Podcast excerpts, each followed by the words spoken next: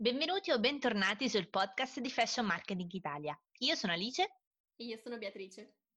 E insieme abbiamo creato il primo punto di riferimento in Italia per il settore del marketing di moda, dedicato a tutti quelli che lavorano in questo campo o vorrebbero lavorarci. Oggi proseguiamo con la rubrica Il glossario del fashion marketing, dove ogni settimana analizziamo una lettera dell'alfabeto alla volta. Vi invitiamo, se non l'avete già fatto, a venire a conoscerci sulle nostre pagine social e ora mettetevi comodi perché iniziamo la puntata.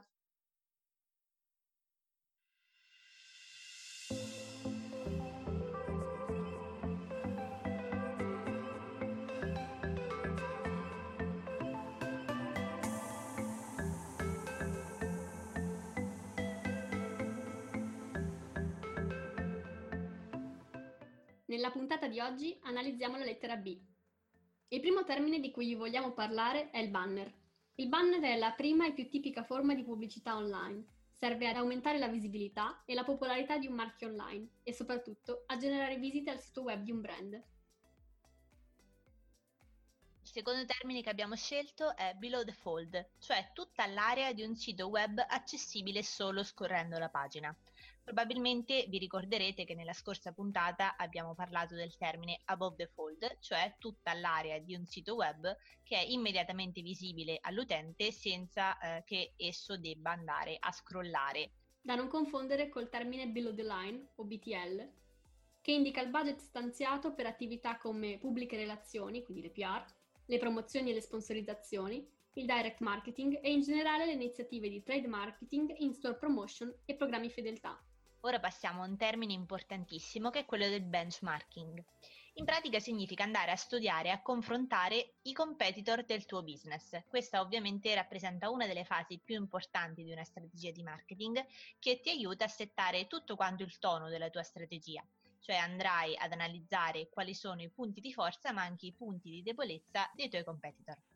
Il prossimo termine di cui vogliamo parlare è il bounce rate che si traduce in italiano come frequenza di rimbalzo. Si tratta di un termine sì tecnico ma decisamente importante, soprattutto se la tua attività ha un sito web su Google. Indica infatti quante persone sono atterrate su una pagina web e poi sono uscite dal sito senza cliccare nulla, quindi senza compiere nessun tipo di azione. Si esprime in percentuale ed è un dato da tenere sotto controllo perché quando è troppo alto significa che gli utenti forse non sono così interessati a quello che hai messo sul tuo sito web o al tuo prodotto o al tuo brand. Di conseguenza il tuo sito sarà penalizzato da Google perché quest'ultimo pensa che non ci sia nulla di interessante da vedere sulla piattaforma che hai creato. Adesso andiamo a dare una definizione importantissima che è quella di brand e abbiamo scelto questa. Il brand è un nome, un termine, un segno, un simbolo o un disegno, ma può essere anche una combinazione di questi ultimi che mira a identificare i beni o i servizi di un venditore o di un gruppo di venditori e a differenziarli da quelli dei concorrenti. Legato al brand ci sono altri termini molto importanti, come ad esempio brand advocacy. Brand advocacy è un indicatore che esprime il massimo grado di fedeltà alla marca da parte degli utenti o comunque dei clienti e si manifesta nella disponibilità proprio dei clienti a consigliare il brand ad altre persone. Un termine simile è quello del brand ambassador, che è anche noto come il portavoce della marca, cioè un professionista che può essere interno o esterno all'impresa che ha il compito di promuovere la marca e stimolarne le vendite. Più avanti parleremo sicuramente di KPI. Ecco, uno dei KPI più importanti, che inizia con la lettera B, è la brand awareness, che identifica il grado di conoscenza della marca da parte del pubblico. Sicuramente se ti occupi di advertising saprai che è uno degli obiettivi principali quando si inizia a creare delle sponsorizzate. Permette infatti di ampliare il pubblico del brand e di far conoscere il marchio a più persone possibili. Passiamo adesso alla brand equity.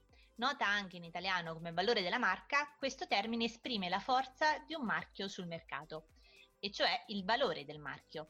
Eh, può essere anche definito come lo stato della relazione instaurata tra una determinata offerta e una domanda.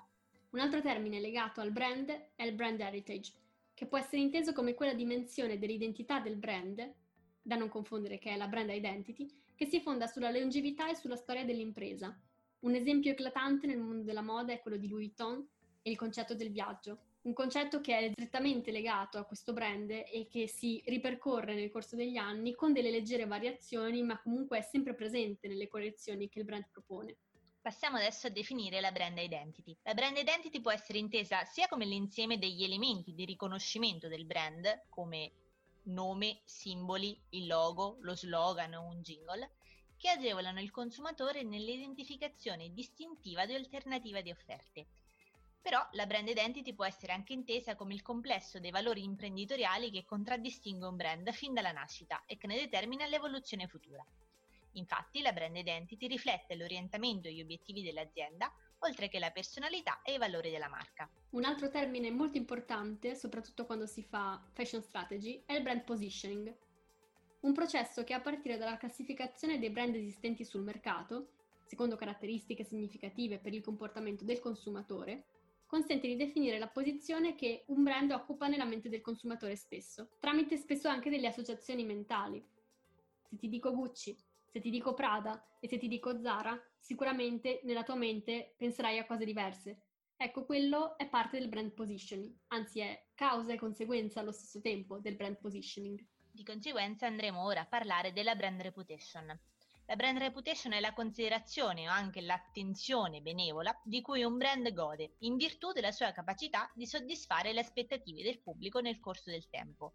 Un termine simile a quelli che abbiamo visto finora, ma comunque unico nel suo genere e importantissimo, è il branding. Il branding è l'attività o comunque il processo effettuato dalle imprese per differenziare la propria offerta da altre analoghe utilizzando nomi o simboli distintivi. È una diretta conseguenza del brand positioning. Una volta individuato il tuo posizionamento, comunque il posto e i valori che vuoi occupare nella mente del consumatore, passi a tutte quelle azioni che possono portare poi questi valori ad essere identificati col tuo brand. Il prossimo termine è il brick and mortar, questa espressione viene usata per distinguere le imprese che operano secondo un modello di business tradizionale, da non confondersi con quelle che invece adottano un modello di business integrato tra l'offline e l'online, cioè le cosiddette click e mortar. In italiano possiamo riferirci a ciò come eh, al, al concetto di omnicanalità, cioè ad esempio tutti quanti quei negozi, quelle realtà che si posizionano sia online ma anche hanno dei punti di riferimento offline. Il prossimo termine è il brief. Un documento decisamente conosciuto e a volte anche temuto da chi lavora in agenzia di comunicazione, che è destinato appunto alle agenzie e che riassume le informazioni utili e rilevanti ai fini dello sviluppo di una campagna pubblicitaria. Di solito il brief è fornito dal cliente dell'agenzia e contiene delle informazioni generali tipo il mood che deve avere la campagna pubblicitaria o dei modelli di ispirazione che l'azienda o il brand hanno visto in giro che vorrebbero in qualche modo riproporre. Adesso passiamo a uno dei nostri termini preferiti, che è quello delle buyer persona. E sicuramente se volete lavorare in questo campo o già ci lavorate, eh, vi ci siete già imbattuti. La buyer persona è un termine che rappresenta l'acquirente tipo di un prodotto e viene creato da un'impresa, per descrivere ed analizzare un particolare gruppo di potenziali clienti accomunati non solo da esigenze comuni in termini di acquisto, ma anche da alcuni atteggiamenti e convinzioni simili in diversi ambiti come quello familiare e culturale. In senso pratico eh, possiamo eh, sicuramente dire che nel fare il nostro lavoro dovrete andare a creare più di una buyer persona per il vostro brand, probabilmente anche più di tre. Nell'atto pratico ciò significa andare ad immaginarsi da zero quella che sarà la vostra buyer persona, stabilendone anche un nome, un'età, una provenienza e andare anche a cercare di pensare come se voi foste questa persona, come se lei fosse la vostra migliore amica per cercare veramente di capire quali sono i suoi desideri e qual è il tono di voce più giusto per poter comunicare con lei. Il prossimo termine è il buzz marketing. L'effetto buzz, letteralmente ronzio, descrive una forma altamente intensa e interattiva di passaparola, che deriva dall'aver innescato uno scambio di opinioni e informazioni fra consumatori attorno a un certo prodotto o brand. Si collega molto facilmente anche al fenomeno dell'instant marketing Entrambi vengono usati spesso dalle start-up che hanno poco budget a disposizione e devono crescere e scalare in fretta per creare dei veri e propri fenomeni social. Passiamo adesso al termine dei big data. Anche se l'abbiamo già visto brevemente in precedenza, eh, andremo a definire i big data come l'insieme di dati dal volume talmente elevato da non poter essere gestiti dagli strumenti convenzionali, bensì da tecnologie e metodi innovativi in grado di raccoglierli, elaborarli ed analizzarli in modo da poterli sfruttare per fare previsioni su trend di comportamento, per esempio, e così prendere delle decisioni più efficienti. L'espressione black hat può essere utilizzata per fare riferimento a tecniche e azioni poco ortodosse, maliziose o addirittura espressamente contrarie alle regole, alle policy e alle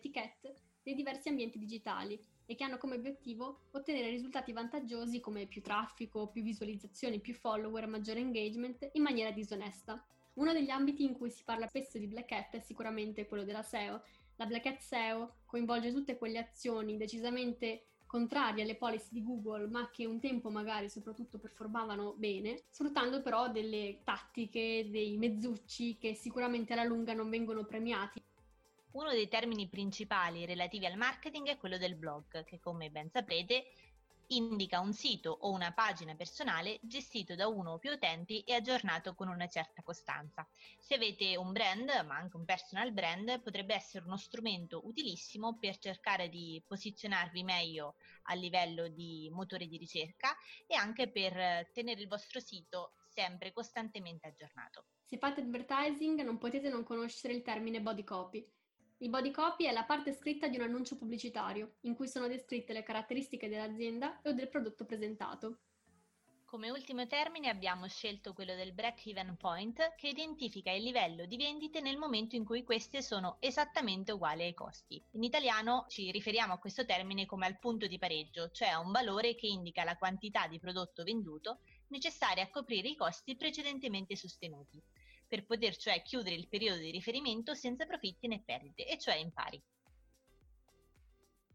La puntata è terminata, speriamo che vi sia piaciuta. Noi vi ringraziamo per aver passato questo tempo con noi e non vediamo l'ora di conoscervi su Instagram, su Facebook, su LinkedIn e anche su Twitter e Pinterest. Ci sentiamo la prossima settimana con una nuova lettera del glossario di Fashion Marketing Italia. A presto!